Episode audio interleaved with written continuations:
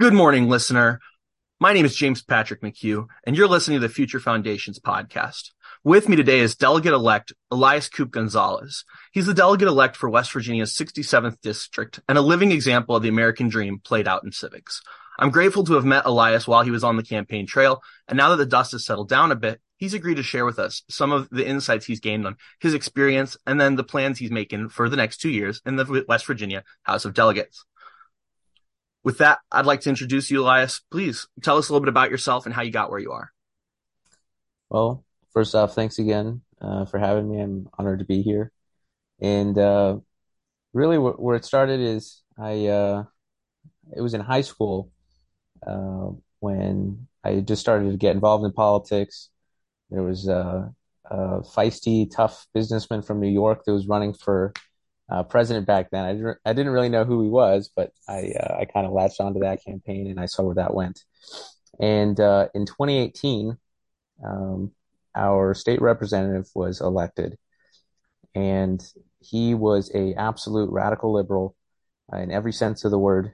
And uh, uh, you know, you could find stuff on Twitter of him retweeting AOC and Bernie Sanders and things like that. And he's a he's a legislator in West Virginia, of all places. And I didn't think much of it. I was 16 at the time. Um, I was just focusing on graduating high school. Well, at, at, right after high school, I went to intern for Cong- our Congressman Alex Mooney in Washington D.C. and I I uh, learned a lot of valuable things there. I got involved in the process, and from there, the the ball just started rolling. I went to Leadership Institute, interned there for a little bit, and they actually decided to hire me there for a while and I I worked right under the president of Leadership Institute, Morton Blackwell. He's the um, the Republican National Committeeman of Virginia as well. Uh, very influential guy. He's the chair of the Rules Committee, and uh, I worked for him for about a year. But I wanted to focus more on college. Uh, it was kind of difficult to balance those, so I came back home to West Virginia, mm. and uh, I saw that no one was going to run against this radical leftist in my community. So I decided to run against him. And uh, it was a very personal decision for me, especially considering that he lives right across the street from me. wow. I mean, oh, not oh, yeah. like right across the street down to the left or, you know, a few blocks. I mean, right dead center across the street. You guys weren't meeting up to compare campaign notes along the way then? Uh... no, no, definitely not. Made the neighborhood bake off a little bit awkward. oh, yeah. Um, so let me ask you, you said you, you stepped back from Leadership Institute and the work you were doing in DC to focus on college. Mm-hmm. Was there a key moment then, like where you decided you're looking across the street at this guy running and what did you feel like a moral imperative to, to be in opposition? Or I, I'm just curious, what, what was the, the thing that clicked in you that said, I have to step up and do this? Sure. Well, those decisions, uh, they they pretty much coincided. I, I, made a decision that I want to come back to West Virginia. I want to be here with my family. I've got a, a younger brother that I want to spend more time with. Of course, my, my dad, my stepmom.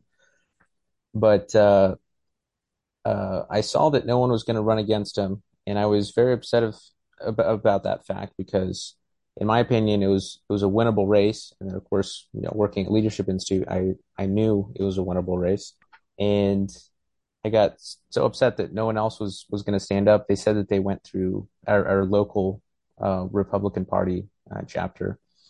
They they went through seven or eight people that we know of, and they all said no.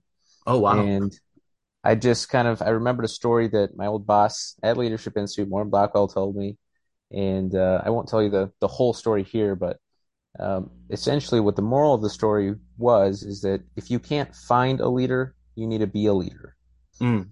And so I, I decided, you know, I'm not going to be a hypocrite. I'm not going to go out there and blame everyone else for, you know, letting our country slip for not standing up if I'm not doing it myself. So went ahead and filed the paperwork and here we are. Yeah. Wow. I think that, I think that's a big step there though, because a lot of people see a need and they'll say something, but when it comes time to put themselves on the line for it, it's, it's a, a different story. So thank you for stepping up to the plate on that. Um, once the decision was made, you said you went ahead and registered. Can you talk about what those steps are like? I know um, we're both fairly young in our 20s, and mm-hmm. a lot of people our age might think that it's prohibitively uh, too expensive or too difficult to get in the position of running. So, could you talk a little bit about that? Yeah. Well, the main thing is you need to raise money to win. I mean, that's that's just an unavoidable fact of, of regarding uh, elections and running for office, especially the higher Mhm. office you go, the more money you need to raise.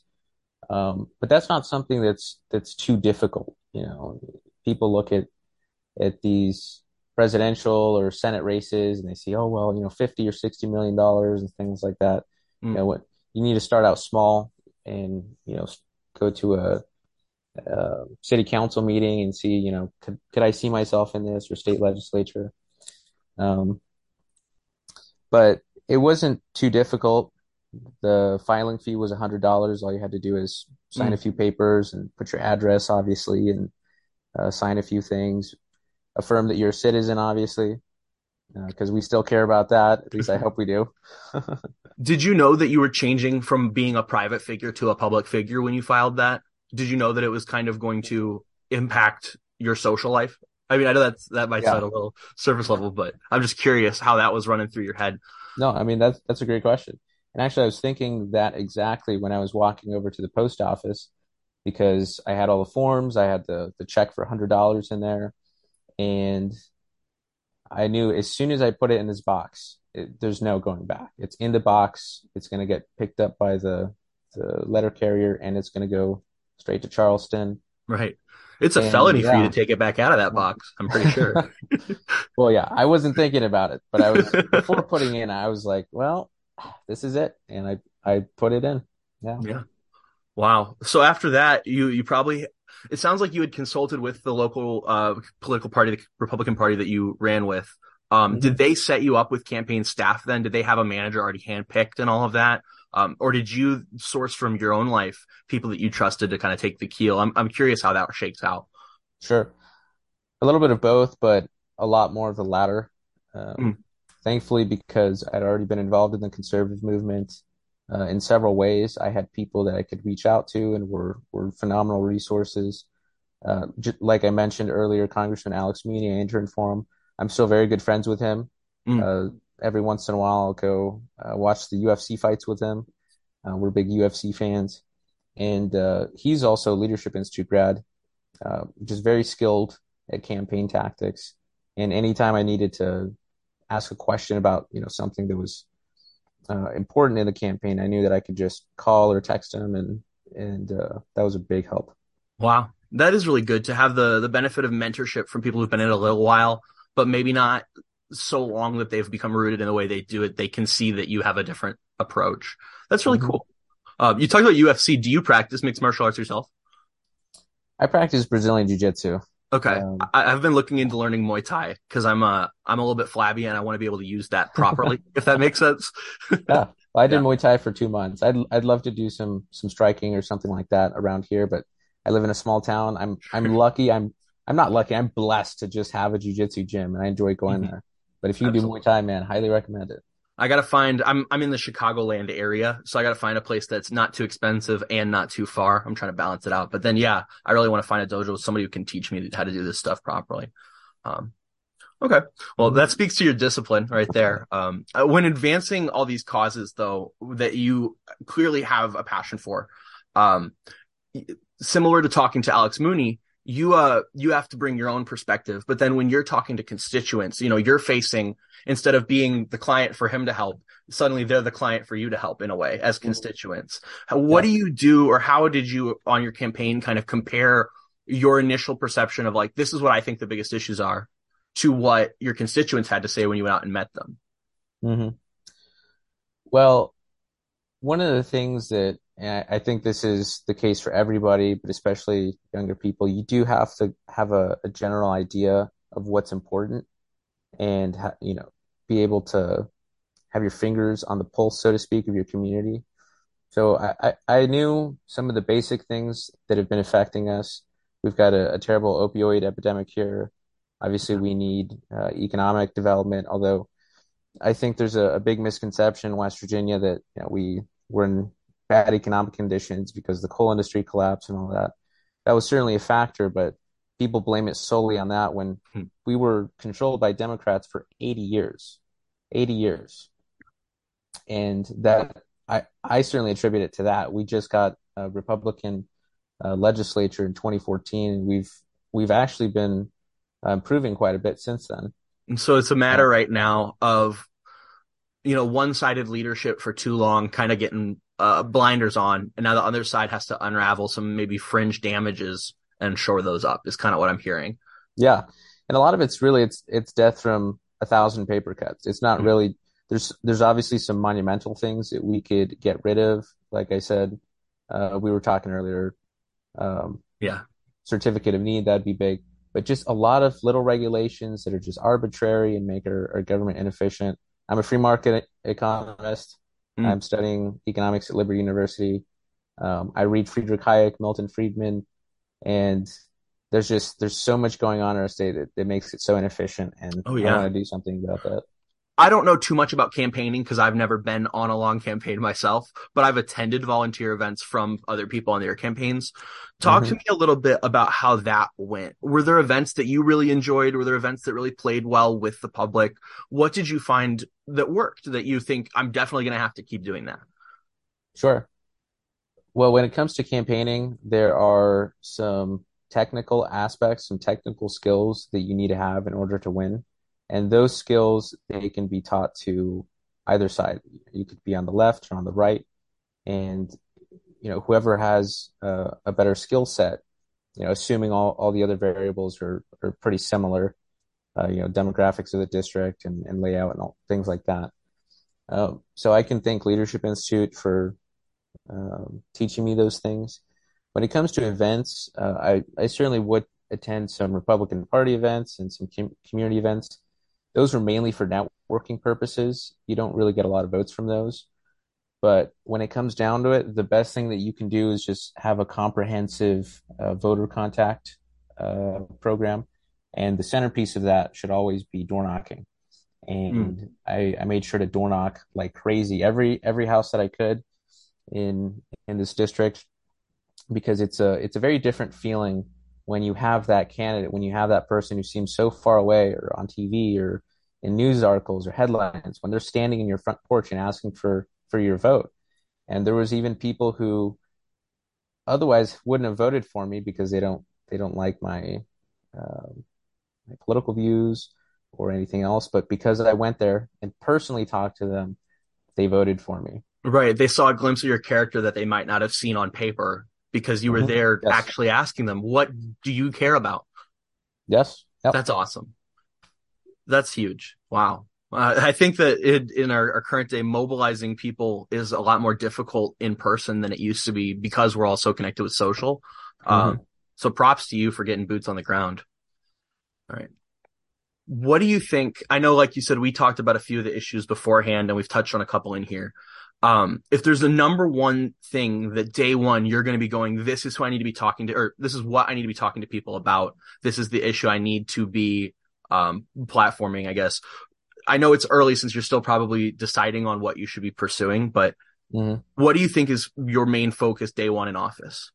Sure.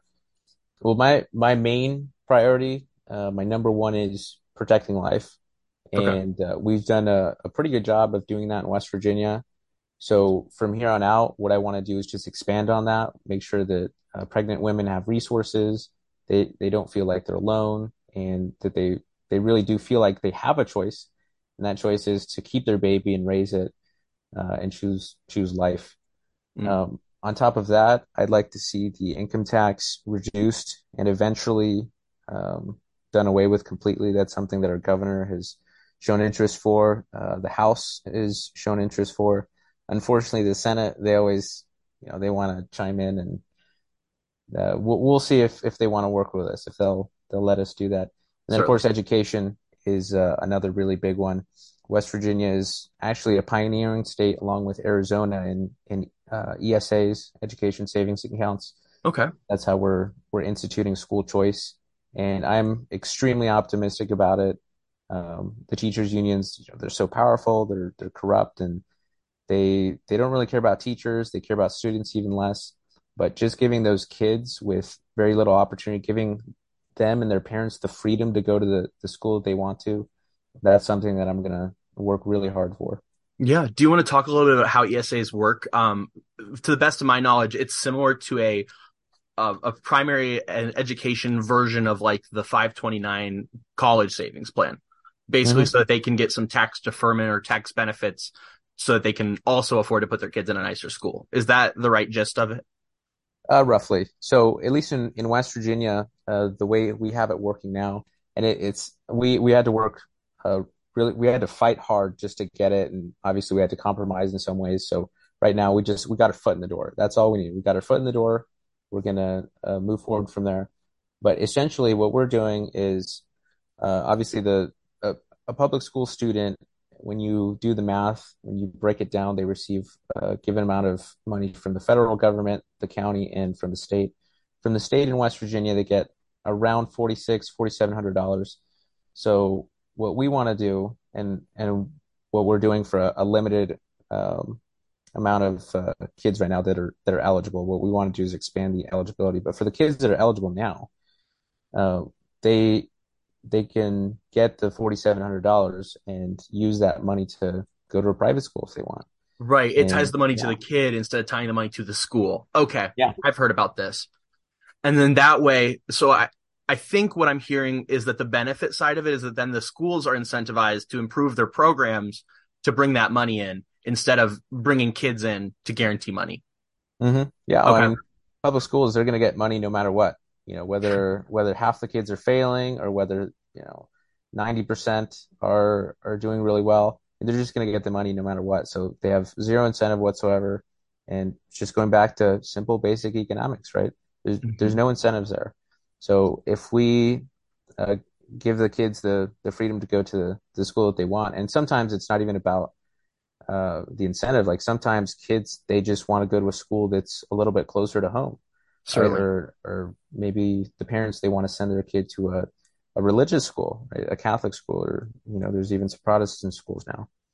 Um, so yeah, very excited about that. Very cool. It sounds like this is something that you're really like now that you've stepped into it. I can tell you've really you've really buffed up your knowledge and and this sounds like it could be a really promising career for you to make a difference in the world. That's really awesome, man. I'm I'm really happy for you. Uh, during the holidays, do you think there's any place in particular that people are going to be able to find you, uh, meeting with your community, lending a hand, doing volunteer work? Is there anywhere out there that uh, you're going to be busy over Christmas or New Year's weekends? Yeah, well, tomorrow I'm going to be going to uh, a church play in one of our uh, small communities. Um, they've got uh, the community is called Whitmer. It's it's kind of out in the middle of nowhere, but they're very tightly knit. They've got a church in every corner. I mean, mm-hmm. so everyone's got a church, and it's very nice.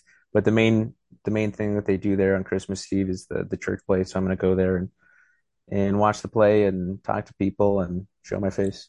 It's so funny you mentioned the church on every corner because that was the thing uh, that my girlfriend and I could not stop pointing out when we were driving through West Virginia. Uh, on every hill, man, no matter what denomination, you're going to be able to find a place for you to go and feel, you know, closer to your God. It's very mm-hmm. cool. Um, where can people find you on social media? How do you want people to approach you uh, as a delegate since you're a public figure now? Sure. Well, you can follow me at Elias for WV on all social media. So that's Facebook, Instagram, Twitter. So that'd be Elias, the number four WV. People can follow me there. Keep up to date. Sometimes, rarely, I opine on some national issues, but uh, a lot of times, you know, I'll I'll uh, keep people informed on what we're doing down in Charleston. Certainly. Yeah. If people are motivated to volunteer their time or their energy or anything like that, um, do they go through your website? Do they go just contact you on social media? Yeah, either or.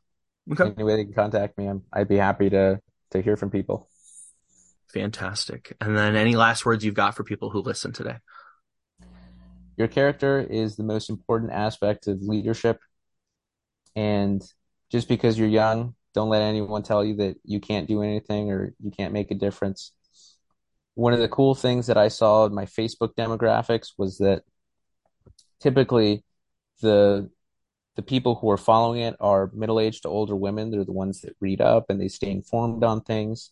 They're the ones that that get out and and vote. But about two or three weeks before my election, the biggest demographic in my page shifted by a lot and it became young men between 18 and 24 and what i theorize uh, it, you know the, the reason i theorize this is the case is because young people, uh, at least around my area, they can see that they can make a difference. And I, I hope that anyone listening right now, uh, they realize that they can do the same. What I'm not a particularly special person. I just did some things here and there. And if you do the same things, you can do it. Thanks very much for your time. That was Delegate elect Elias Coop Gonzalez.